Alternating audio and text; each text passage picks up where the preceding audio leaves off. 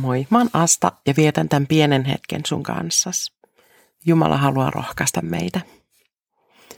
Jumala ei odota meiltä sankaruutta, vaan kuuliaisuutta. Mä kuulin tämän lauseen hiljattain ja se jäi pyörimään mun mieleeni. Monesti omat vaatimukset mua itseä kohtaan on siellä supersankariasteella, mutta Jumalalle sillä ei olekaan merkitystä. Kirjassa roomalaisille luvussa 5 jakeessa 19 Paavali kirjoittaa näin. Niin kuin yhden ihmisen tottelemattomuus teki kaikista syntisiä, niin yhden kuuliaisuus tekee kaikista vanhurskaita. Yhden ihmisen rikkomus syöksi koko ihmiskunnan eroon Jumalasta. Aatami ja Eeva karkotettiin paratiisista ja syntiin lankeemus vinksautti kaiken paikaltaan. Jeesus otti vastaan tehtävän sovittaa koko maailman synnit.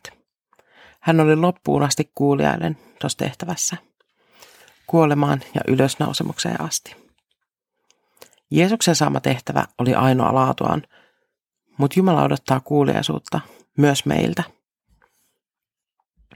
Jumalalla on meille erilaisia tehtäviä, joihin hän kutsuu meitä. Joku niistä voi tuoda tullessaan sankarin maineen ihmisten keskuudessa. Mutta se on sivutuote, ei syy.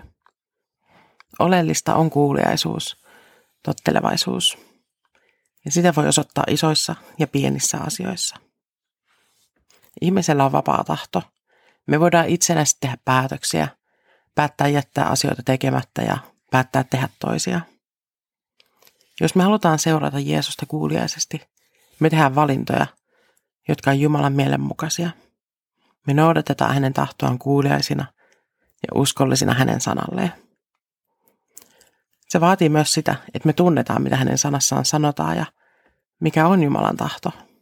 Eli mitä Raamatussa todella sanotaan.